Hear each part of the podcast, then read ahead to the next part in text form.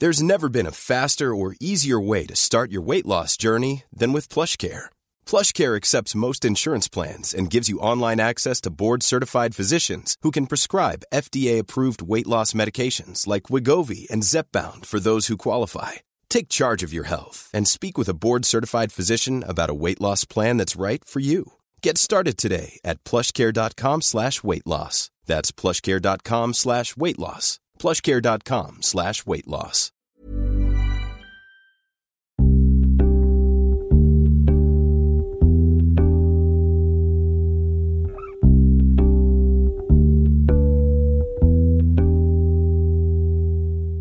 Hello and welcome to Past Imperfect. I'm Alice Thompson. And I'm Rachel Sylvester, and we're talking to remarkable people who've overcome adversity or trauma in their childhood years to achieve extraordinary things. Our guest today is an inventor, engineer, entrepreneur and farmer who is still best known for his bagless vacuum cleaner. Sir James Dyson is Britain's richest man, with a wealth of more than £16 billion, a university, an art collection and an extraordinary country estate. He's also the largest landowner in England, farming more than 35,000 acres of peas and potatoes, although he calls himself a farmer from North Norfolk, as well as having a global business making his hand dryers and hair dryers. Yet for most of his life, he was counting the pennies. His father died when he was 9, he found academic work a challenge, and he suffered multiple setbacks as he struggled to sell his inventions. The secret of success, he insists, is to embrace failure and learn from it. He built and tested more than 5,000 prototypes of his vacuum cleaner before finding the one that worked. He still pushes himself in his 70s, admitting, "It is scary, I'm scared all the time. Fear, though, can be a good thing as it pumps the adrenaline and motivates."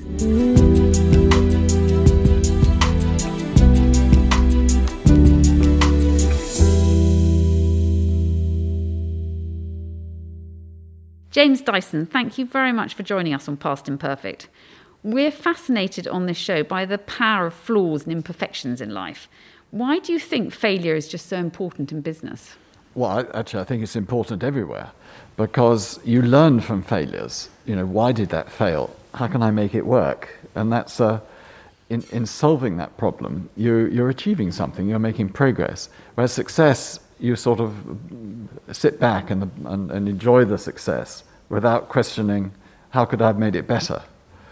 So I think failure is really important to embrace it, not worry about it, but actually come to rather enjoy it, however big the setback is.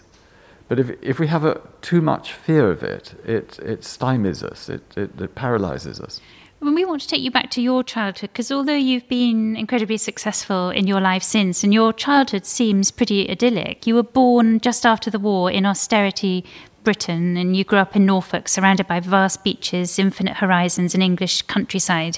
Can you describe it? What was it like? What were your earliest memories? Well, as you say, we lived in North Norfolk, and people didn't go to North Norfolk in those days. It was a very cut-off part of the country, although there were still trains went to it, but you know, people didn't travel then. People stayed in the same hometown. It's beautiful. It's a beautiful place. It's got the most extraordinary coastline. You've got Sheringham and Cromer and West Runton, which are traditional seasides with sand and sea and deck chairs and things. And then you get into the really interesting bit beyond Weybourne, to Blakeney Point and Abraham's Bosom, they call it, and the much talked about beautiful, beautiful Holcombe Beach and Skullhead and so on, all the way to Hunstanton. It's the most beautiful, beautiful coastline. I mean, the only problem with it is the sea's very cold. And also there's nothing between you and the North Pole in one direction and Siberia in the other. But and it's very flat, although it's not actually quite so flat in North Norfolk. As you say, you bought in local shops. There were no supermarkets. There was no television. The first television I ever saw was a coronation in 1953 at a friend's television, a richer friend's television. We didn't have a television. And so you did things. I mean, we built tunnels, we climbed trees, we sailed boats. It's a typical Arthur Ransom idyllic upbringing with no money, but freedom, the most beautiful countryside, no health and safety. And I was really fortunate to be brought up in almost inside Gresham School, which has huge grounds and beautiful facilities. So in the holidays, we could swim in the swimming pool, play in the tennis courts, play in the squash courts. And when the swimming pool froze open in the winter, we went and played ice hockey on it. So I mean, but not with the proper gear, but with ordinary hockey sticks and tennis balls. But it was, and the little group of us. I mean, the children of teachers, post-war children of teachers whose parents had come back from the army or navy or the air force during the war. So it was a very unreal time in a way, but idyllic. And money wasn't important at all, because we had this beautiful landscape and the most glorious of times with our friends using the facilities. So I was really lucky. And you had a very academic older brother and older sister. Were you always the rebellious third child, do you think? Do you feel you had to keep up or had to be different? Yes, I think I was a typical third child. Yes, my brother was brilliant. I mean, you could sing him a song and he'd sing it back to the correct tune and with the correct words. I mean, what can you do if you've got a brother like that? And he went on to... I don't think he worked that hard, but he went on to get an open classics scholarship at Cambridge. It was a hard act to follow. So I did things my way. I did things I enjoyed doing, which is sort of everything else but work at school. You even learned the bassoon, didn't you? I learned the bassoon. Yeah, I was 9, and the headmaster announced at prayers that they needed people to play the oboe, the violin, and the bassoon. And I put my hand up because I had no idea what it was. So I thought I'd have a go at it. So I think I like that sort of challenge. And your father, Alex, sounded like an extraordinary figure in a way, because he served in Burma in sort of sniper-infested jungles and then came back to teach at Gresham's, and he ran the cadet force and he was coaching hockey and rugby and playing recorder. And I mean, just sounded like an extraordinary polymath. He was incredibly charismatic, but also quite eccentric, probably. Did that enthusiasm impart itself in you? I think it must have. I think those things do rub off on people. He did everything. I mean, he played the recorder in a recording group. He produced the school plays. He did a Shakespeare play every year in the open. We had a lovely big open theatre. And I've still got his miniature volumes of Shakespeare, which are hardly bigger than a matchbox, with his notes in it written in pencil. So he produced plays. He played hockey, played rugger. Coached hockey and rugger. He was head of the school CCF, the Combined Cadet Force. He sailed. He sailed with the school sailing club. He at home, he made lead soldiers, very keen amateur photographer, so we printed our own pictures in the darkroom, which was really interesting as a child, watching the image appear on the paper in the developing tank. And we had a vegetable garden, and we kept ducks and chickens and things. He was just incredibly busy all the time. Mm. He never stood still. Mm. I've got a photo of him sitting reading in the evening, but I don't really remember him ever doing that. He was always doing things. And your mother was 5'11", which probably explains why you're so tall, but she taught you to sew and to do crafts, didn't she? And I mean, she just sounds like she was a very good painter as well. Yes, and my father, yes. She was a good painter. She left school at 17. She was at the Perth School in Cambridge. She left at 17, so didn't go to university, but instead pushed around those aircraft positions at RAF Tangmere in Sussex, with Winston Churchill looking off from the balcony. She did that and then married my father and had children. Through the war, and then after my father died, she went to teacher training college and ultimately Cambridge to read English at the age of 50, and then she died 5 years later of cancer. But so she and I were students at the same time, which was rather fun. Did you do anything together at all? I mean, did you go after the cinema or Freshers' Week? They probably didn't have Freshers' Week then, but we went on holidays to. Camping holidays to Scotland, where it rained and blew, and finally the tent blew away. We were playing Racing Demon and eating porridge because it was pouring with rain outside, and it was before the days of built-in ground sheets, and the whole thing blew away. So all our playing cards went over the field, and so we gave up Scotland and went across to France in our Morris Minor and travelled across France. Which was lovely, and she dragged me round all the churches and cathedrals and things, which I didn't really want to do, but I'm really glad she did it. Mm. And then when you were 8, you were driving back from a family holiday in Cornwall and you stopped for a picnic. Can you just describe what happened? Yes, it was our last family holiday. We stayed in a friend's cottage at Polzeath. And we stopped on Dartmoor because we had a big old standard 12 with a... No, it didn't have a caravan, but it was a big old standard 12. And we stopped for a picnic. And I was walking through the bracken exploring Dartmoor, and I came around the corner and saw my father being violently sick, and it was a particularly nasty colour sick. And he said, "Don't tell Mummy." Right. Yeah, so we wandered back, and I kept silent. And did you immediately realise it was something quite serious? Do you know, I don't think I did, really. Mm. I knew he was ill, and he was having severe radiation. I mean, he had huge red circles on his chest and on his back because he had lung and throat cancer.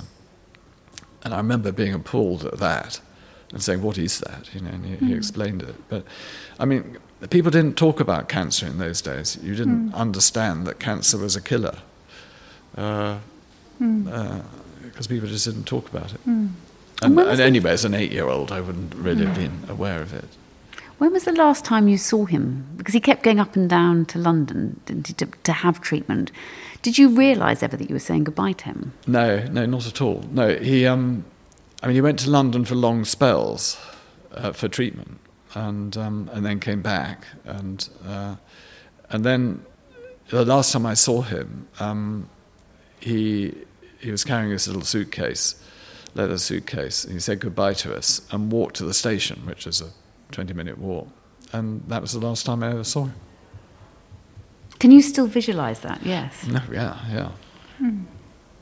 Very much so. Was he incredibly stoic? Well, I mean, in retrospect, I mean, I was saying goodbye to Dad, who was off to hospital, but I didn't know he was going to die. But yeah, I mean, it's his courage. And do you think he knew he was going for the last time? Yeah, he must. Well. Yeah, he must have known there was a big chance of that. I think the doctors must have been fairly honest with him. And can you remember how you found out that he died and what you felt that moment? Yes, he actually wrote us letters, so I think he knew he was dying. And I was sitting with my mother and my brother having, strange enough, asparagus soup. I remember the soup. Mm. And there was a phone call, and then my mother came in and gave us the news. Mm. And what did he say in his letter to you? Oh, I think it was a how to live your life sort of letter. Have you still got it? Yes, I have. Mm. Yeah. Do you read it sometimes? No, I can't find it at the moment. I know I've got it, but I can't find it. He'd be absolutely sort of amazed by what you've done, though, wouldn't he? Because he can't have imagined in the letter that he was ever going to put, you know, become an inventor, you know, a farmer, polymath, Yes, I think he'd have been, I think he'd have been disappointed in me at school, but then pleased with what I've done since, rather like my mother. My mother died long before I started the vacuum cleaner company, but I'd been making wheelbarrows, ball barrows, and being an inventor and a designer, and she was really interested and loved that. I think she was really pleased I did something different and sort of surprised. Mm. In a nice way. Mm. And what did the head teacher or the teachers say to you? Were they very supportive, or were you pretty much on your own, stiff upper lip? Oh, on my own, stiff upper lip, treated like all the other boys. Right. Yeah, that's right. That was absolutely the right thing to do. Do you think so? But, yes. Do you still do it then? Do you think it's better to bottle it up, or...? No, I don't think that. But I don't think a child should be treated any differently because they've had a disaster like that. Right. I mean, in front of other children, but maybe you don't want to be different. Privately, have show sympathy and empathy. But how often did you see your mother then? Did you just go back in holidays, or? Well, yes, that's the thing. We were allowed out for part of Sunday 3 times a year, so I saw her then. But otherwise, I wasn't allowed to go home. And it's odd, because it was almost part of the school, the house. So I had to walk past it, but not go in it. Couldn't nip in and get a biscuit or something like that. And I had to walk past it. And but that must have been incredibly hard for her as well, because she must have missed you and your brother as well as your father. Yes. Well, yes, but she used to come and watch games, some school matches and some school events. So I saw her then and briefly afterwards. But, you know, I was like any other boarder. Yeah. I didn't feel different because of that. Yeah. It was just slightly odd, but look, it was all so close. And maybe that was a help, actually. Mm. And do you think you can assess now what sort of impact it had on you, losing your father that young? Because so many people that Rachel and I have interviewed have lost a parent very young, and it does seem to provide this sort of really almost like spur to success sometimes, that you want to do something, you want to feel that you're continuing their life in some way or proving yourself. Yes, probably all of those. But I think that you suddenly realise how alone you are. You've lost one of my guides. And I had no father to give an example or to be able to do sort of fatherly things with. But I think this feeling of being on your own is what I felt the most. And, I mean, part of that's rather nice, actually. But I think you inevitably, therefore, make lots of mistakes and learn from them. And I certainly the decision to be a little bit of a rebel at school and not do everything other than work hard academically. I mean, I did work academically, but I didn't swat and revise and do all those sort of things. Although I also did A-level English as well as Latin, Greek and ancient history and art. And I loved English. I mean, I failed it, but I loved it because, I didn't revise. I'd much rather go and act in a play or play rugby or go running or something than do revision, play the bassoon than do revision. But the important thing for me was having done it, actually, not the exam result. So do you think that aloneness, or does it give you a kind of self-reliance that's useful in business, or is it that you're willing to take risks, you've got nothing to lose? Are there qualities that come from having suffered pain at an early age, do you think that... Certainly I had nothing to lose, and so I'm not frightened of taking risks. I've got a lot to lose now, but I do still take risks, because actually I like living on the edge. That's probably part of that upbringing, that there was never any money, and I had no one to turn to. Even when I was a student, I had no one to turn to, because my mother was also a student with no money. So I think the self-reliance is there, willingness to take risks, and quite enjoying living on the edge with a massive overdraft. I call that putting money to good use, but bank managers might have another view on that. But yes, I mean, I enjoy that, and maybe that's because, I lost my father and then I lost my mother, but particularly losing my father. There was no one to turn to. I was completely on my own. And perhaps being sent off to boarding school at that point accentuated that. I really was on my own. There were all these other boys there who had parents, often rich parents. All I had was a very poor mother. And no one giving me advice. And you became a long-distance runner, which is even more lonely in a way, isn't it? But particularly on that sort of very flat land. I have a sort of vision of you... running along in sort of mud flats, yes, actually, in the pouring rain. Tony Richardson's The Loneliness of Long Distance Runner with Tom Corney, that came out at about that time. Yeah, and I loved running. I mean, I discovered I was good at it at school. So suddenly I was at the front and then thought, I can win this. And then I loved the training. I don't love it now. I still run, but it's painful now. But in those days it was... one had boundless energy, and I used to run everywhere, actually, as a child. I never walked. I couldn't see the point of walking. I ran everywhere. Impatient. Impatient, impatient. And so running came very naturally to me, and running in North Norfolk is actually lovely. I'm running in lots of places, it's lovely, but North Norfolk, running across the heathland and out to Blakeney Point and back, just really running through farmland. Which there is mostly crops rather than cows that might chase you.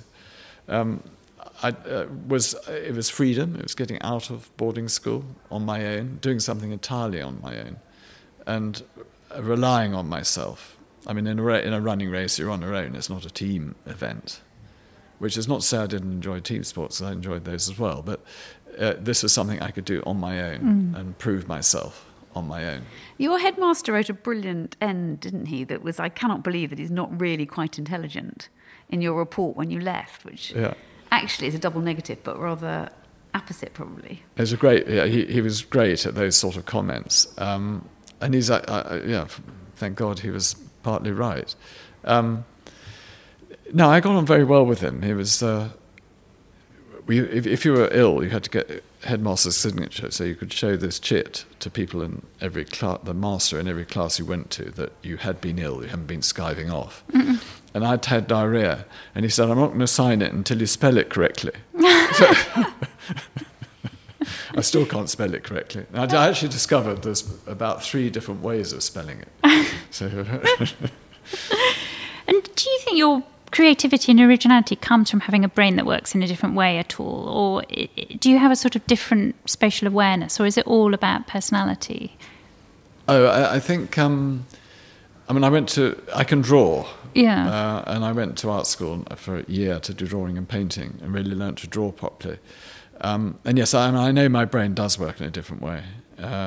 It doesn't follow the straight train track that other people's brains follow. And yeah, the spatial awareness. I mean, I can go somewhere. There's that wonderful dyslexic child that drew the whole of King's Cross Station. Do you remember? And, Hugh Casson used to champion him. I'm nothing like that, but I can draw, go somewhere and draw the building afterwards, or draw a complete 3D plan of something having been somewhere. Amazing. So I've got that 3D spatial awareness, as you call it. Mm. Do you think not doing an academic subject at university, do you think that in a way actually made you want to prove yourself more, that you wanted to show that you could be just as successful going to art school or doing something really creative rather than doing classics, which would have been the obvious other one to do with your dad? I know what you're saying, but no, I didn't feel like that. When I got to the college, I worked incredibly hard and realised that I'd come home. You know, this is what I wanted to do, and so worked very hard. I wasn't trying to prove that I could be as successful as a very clever exhibitionist at Cambridge. Exhibitioner at Cambridge. I didn't feel the need to compete with academics at all. Although subsequently, I suppose the brilliant first at Oxford, the brilliant first at Cambridge, those sort of people, the people who run the country and people who are very successful in business as well. There was a certain. And I've always felt it, that because I'm a designer and engineer, I can't be good at business. I can't run a company. And I think that's absolute nonsense. I mean, there's really no such thing as a businessman. I mean, what is a businessman? So when I went to raise money to start the vacuum cleaner company, quite a few of they were called venture capitalists in those days, they're private equity now, said, well, you're not a businessman. I mean, you might have a good vacuum cleaner, but if you get someone from industry to run it, then we might consider backing it. So my point is that being a designer or an engineer doesn't stop you running a business. No. But in a way, do you quite like that, being an outsider, not being the conventional businessman? Yes, I do. Yes, I do. You're not in your seats. I slightly wallow in that. I quite enjoy that, yes. I slightly enjoy... I'm slightly suspicious of experts. And Jeremy Fry, like my only boss, taught me to be suspicious of experts. But you are an expert in a way. I mean, you are definitely with a vacuumless... Yeah, but the moment you think you're an expert, you're in trouble. Okay. Why? Because you become smug? You're living off your past. Right. And it gets in the way. Okay. But you must know more about hairdryers than 0.01% of this population. Okay, well, I love hairdryers,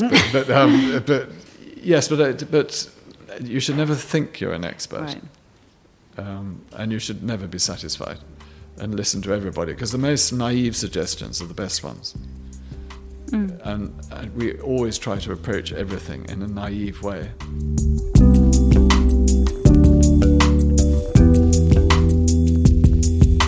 You're listening to Past Imperfect with Alice Thompson, Rachel Sylvester, and the inventor, James Dyson. We'll be back after this.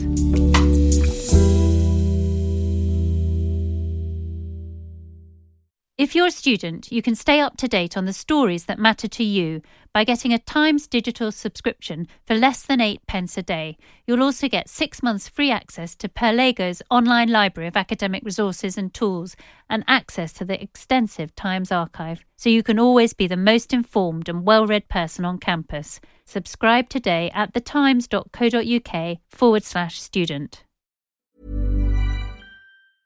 I'm Sandra, and I'm just the professional your small business was looking for. But you didn't hire me, because you didn't use LinkedIn Jobs. LinkedIn has professionals you can't find anywhere else, including those who aren't actively looking for a new job, but might be open to the perfect role, like me.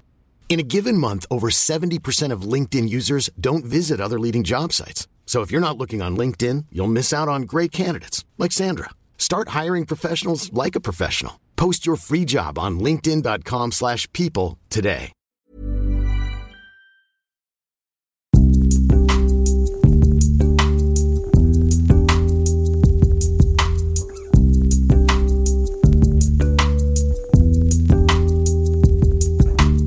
Welcome back to Past Imperfect with Alice Thompson, Rachel Sylvester and the inventor, James Dyson.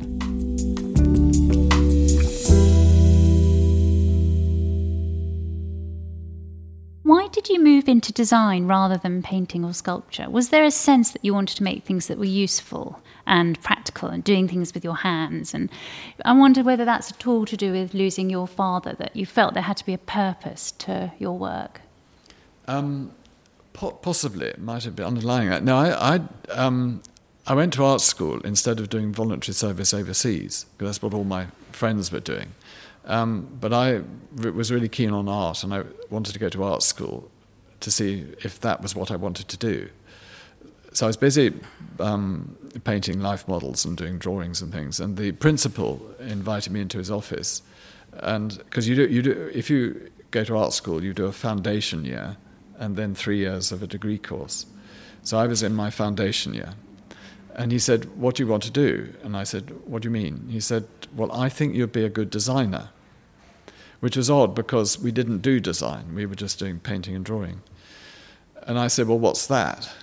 And because, you laugh, you see, but this is... Design wasn't on the agenda at all. It wasn't. You couldn't go into any shop and buy a good piece of design. Shops weren't interested in it. Mm. There was a design council in the Haymarket, which had a sort of exhibition space which showcased good design, and they were just starting to get a sort of grip on society.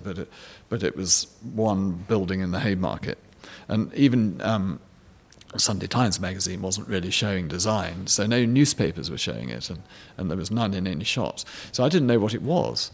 So he explained what it was, and stained glass design, interior design, product design, and it came to furniture design.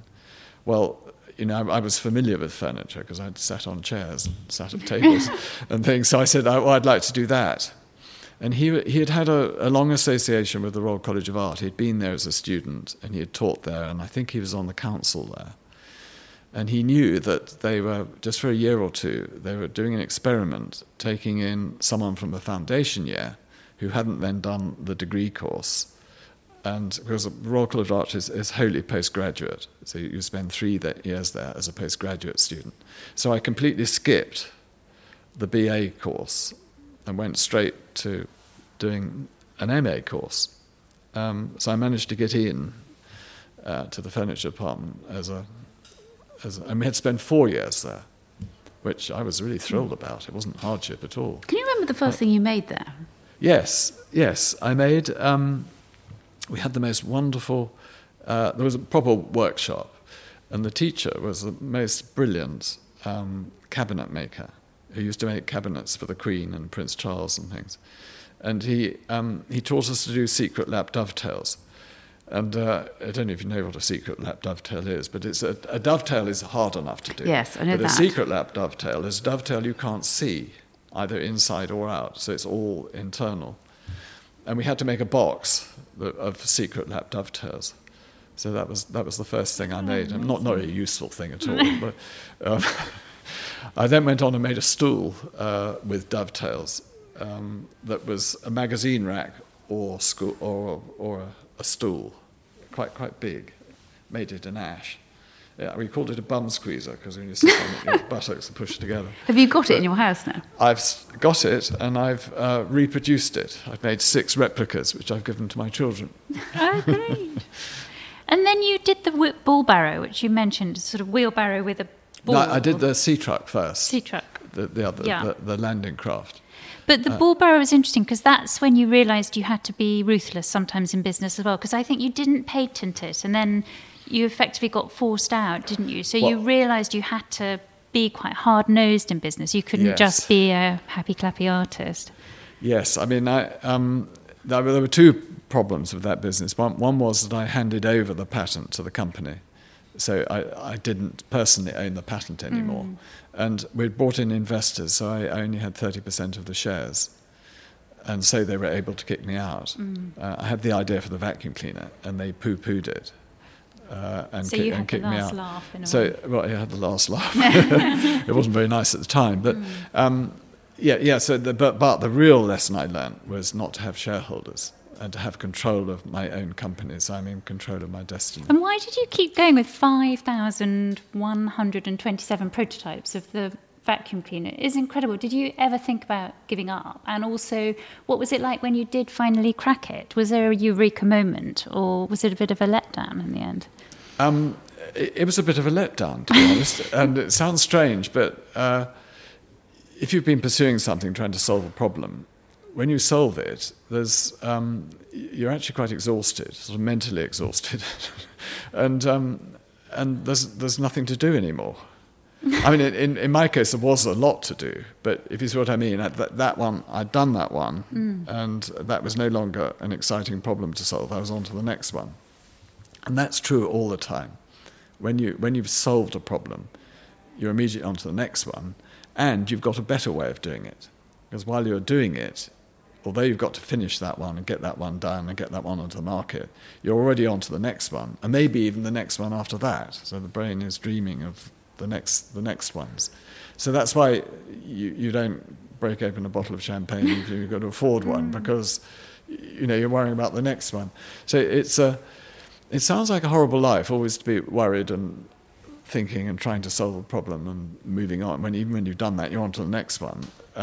It's such a fascinating life that you're happy, but you have a crease in your brow all the time. So you could be happy being dissatisfied, right. I think is what I've tried to say. Mm. And what did it feel like having to abandon the Dyson electric car? Because you spent something like 500 million on it, didn't you?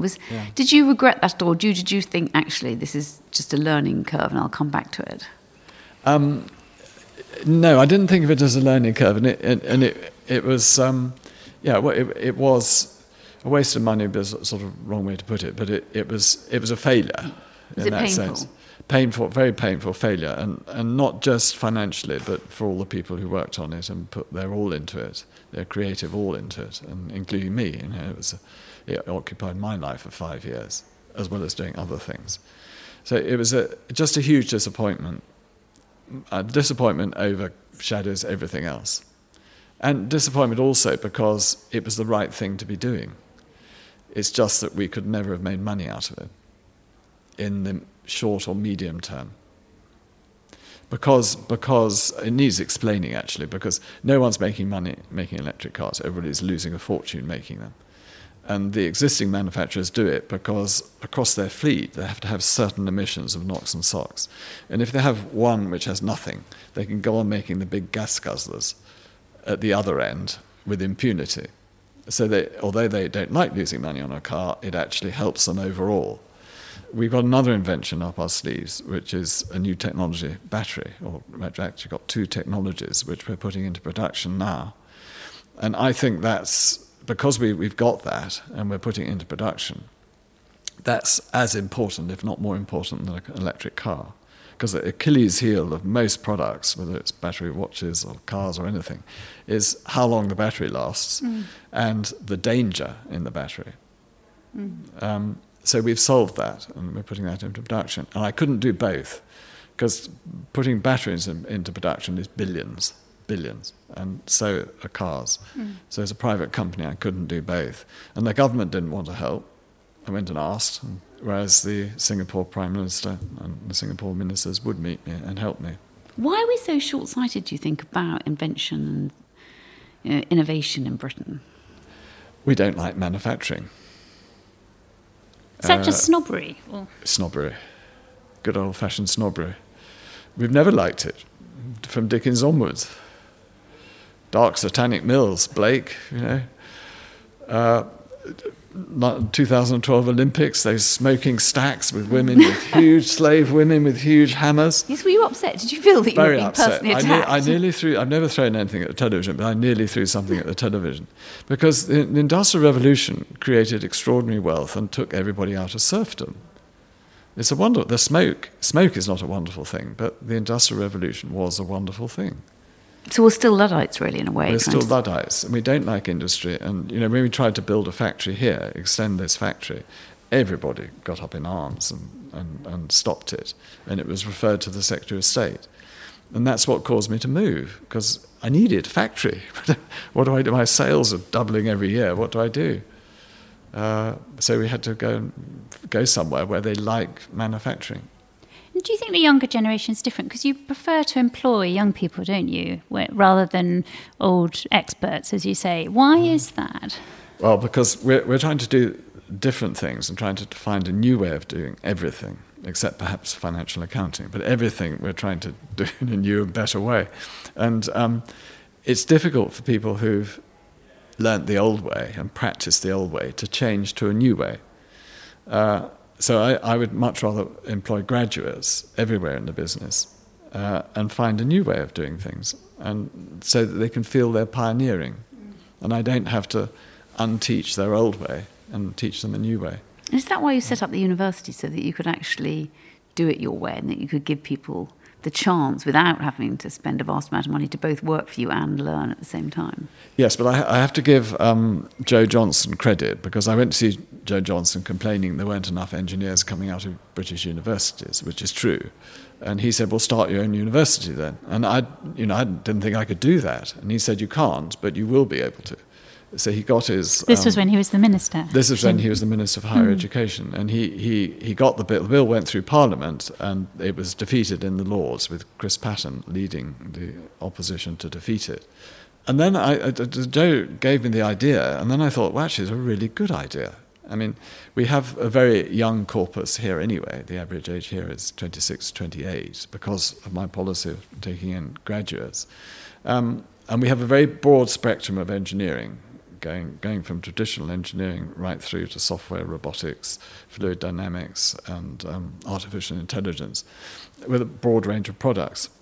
One of the most interesting things, I had a lovely email from a graduating engineer 2 or 3 weeks ago, and he said, practicing engineering alongside the world-class scientists and engineers made me really want to learn the academic side. And he said, because of that, I got a first, and I'd never have got a first without having done that. So that was, for me, that was absolute confirmation that what we're doing is the right way of doing things.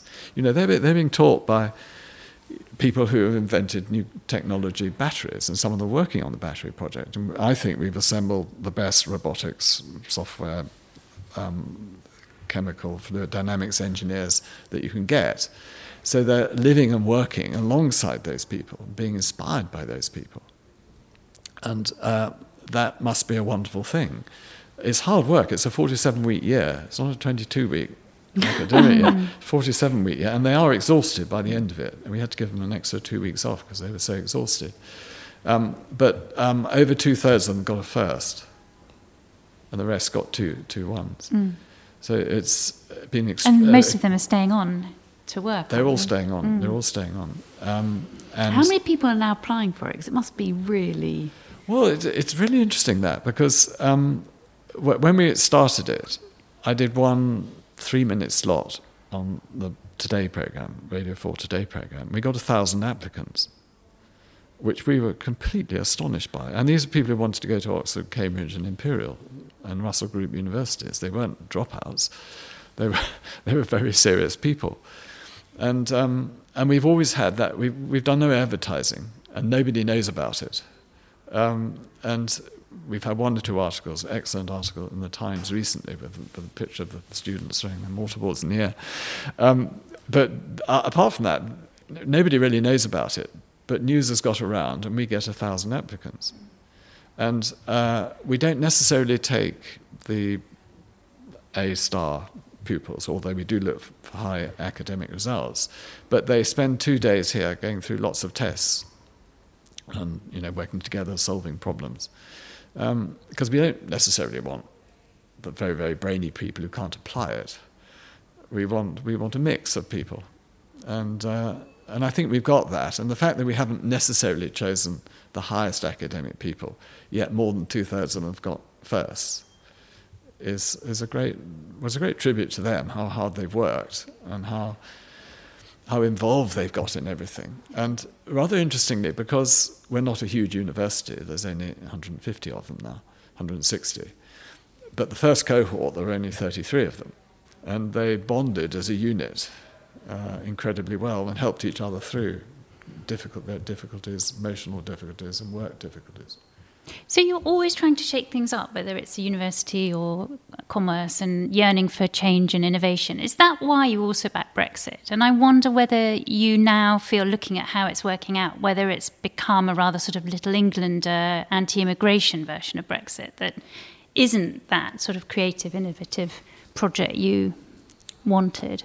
Well, I would disagree with that, because I don't think that's happened at all. I mean, I wanted to leave largely, I mean, it's called sovereignty, but I call it psychological reasons, that you're much better off if you're on your own and you know you're on your own. Does that go back to your running? Well, it goes back to the running my business and not wanting to be on the stock market and not wanting to be taken over by anybody. But and of course, the best example of that is the vaccine development, where Boris rings up a friend who's a venture capitalist in vaccine and said, "Get in charge. Let's make a vaccine at Oxford." And you know, we did it, and no one in Europe did it, did they? So it's for those reasons, and I think when that comes through and we realise we're on our own, we've got to succeed on our own.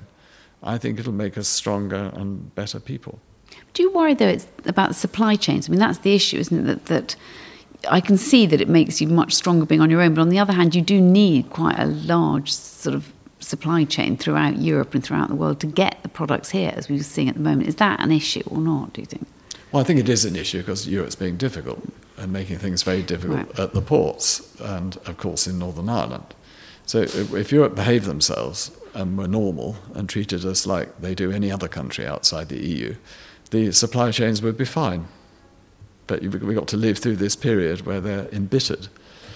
But I think when we come out of that, the fact that we will live as neighbours and friends, as we did before we went into Brexit.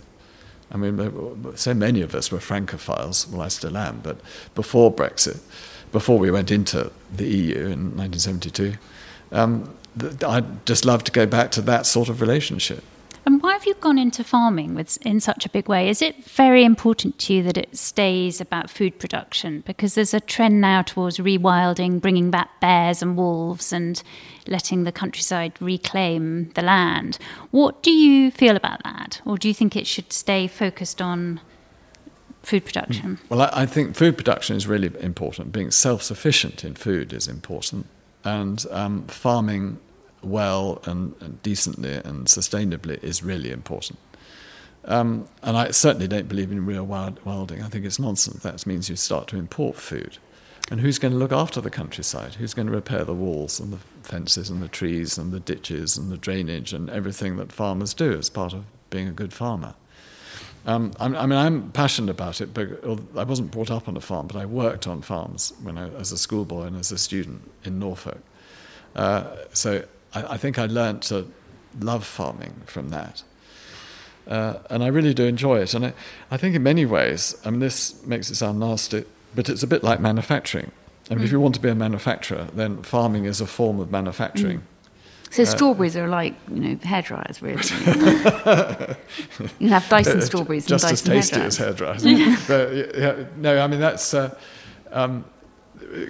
yes, the strawberry thing is interesting because we've got these huge glass houses and we put them next to an anaerobic digester. The anaerobic digester makes electricity from crops or waste crops. And we normally sell the electricity to the grid, but we get very little for it. It's rather like our potatoes and peas and everything else. We give it very little for what we produce. So it's much better to use the heat and the electricity to grow things out of season. So we grow strawberries out of season. The farmers keep calling it in the shoulders of the season, which is a slightly irritating expression, but it means that at either end when you have to fly strawberries in. So from now till Christmas, we'll be growing strawberries, and then we'll be growing strawberries from March through to May. And it's hugely automated. We don't have robots that actually do the picking, but that's the next thing we need. Right. We're sponsoring some research at Cambridge on that. We're trying to make farming profitable against the scenario of subsidies being reduced and probably removed completely. Well, they're effectively, for us, they're removed completely, because the only monies we get now are for doing planting, for not farming effectively, farming areas of farm where we don't farm. And I'm sure that'll go eventually as well. But I think the country has to think very carefully about farming.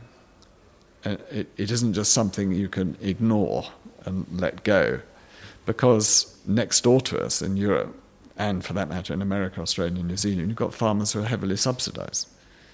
So if you're growing peas or potatoes, how do you compete against a Dutch farm or a French farm or a Romanian farm that is heavily subsidised? For ages, I bought lots of farms, and none of them had a grain store on them. The EU gives capital grants for grain stores. So if you go on a Romanian farm, you'll find wonderful grain stores. Yet none of the farms I bought in England, in Lincolnshire, Oxfordshire or Somerset, had a grain store. So we had to build grain stores.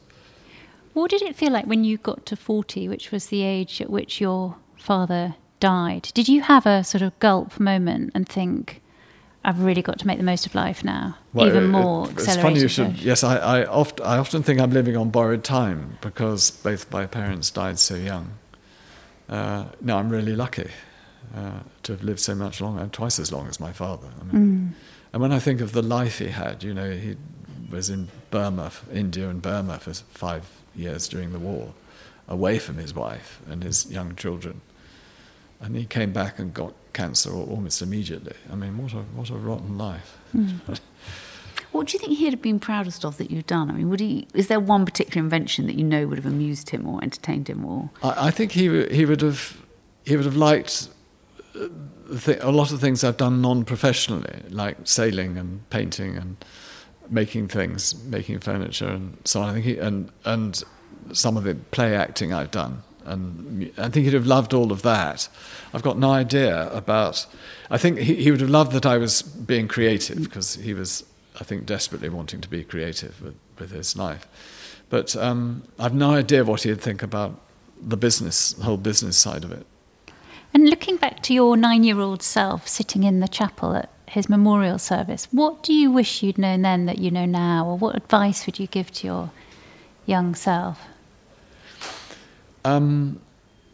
Not to be worried about not knowing things, about being an expert. That would be really important, because that worried me for a long time. Not to be worried about academic success, but that enthusiasm and curiosity are far greater assets than passing exams, which would give me a bit more confidence, I think, as I started out in life. But I got a brilliant lesson from Jeremy Fry, who was my first employer, first person I worked with. I once suggested that we do some market research for the sea truck landing craft. He said, "Don't bother with that. It's a great product. Just do it." And that might be a slightly silly outlook, but it's a great outlook, because market research is often bunkum and leads everybody astray. And you get much more fun out of making a great product which might not sell very well than you do doing market research and then the product sells very well. So taking risks and sometimes failing, but trying to change things, trying to shake things up is much more fun than just being successful. James Dyson, thank you very much for joining us.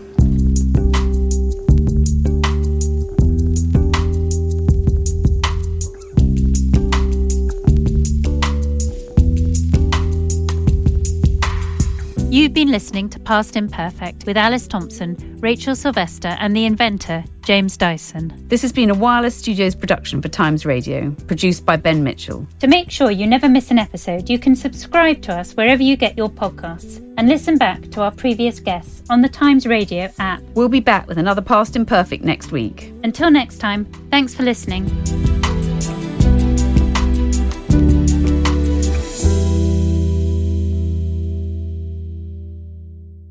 If you've been affected by any of the issues raised in this episode or others in this series, please go to our podcast page or website, where there are links to charities and organisations who are there to help.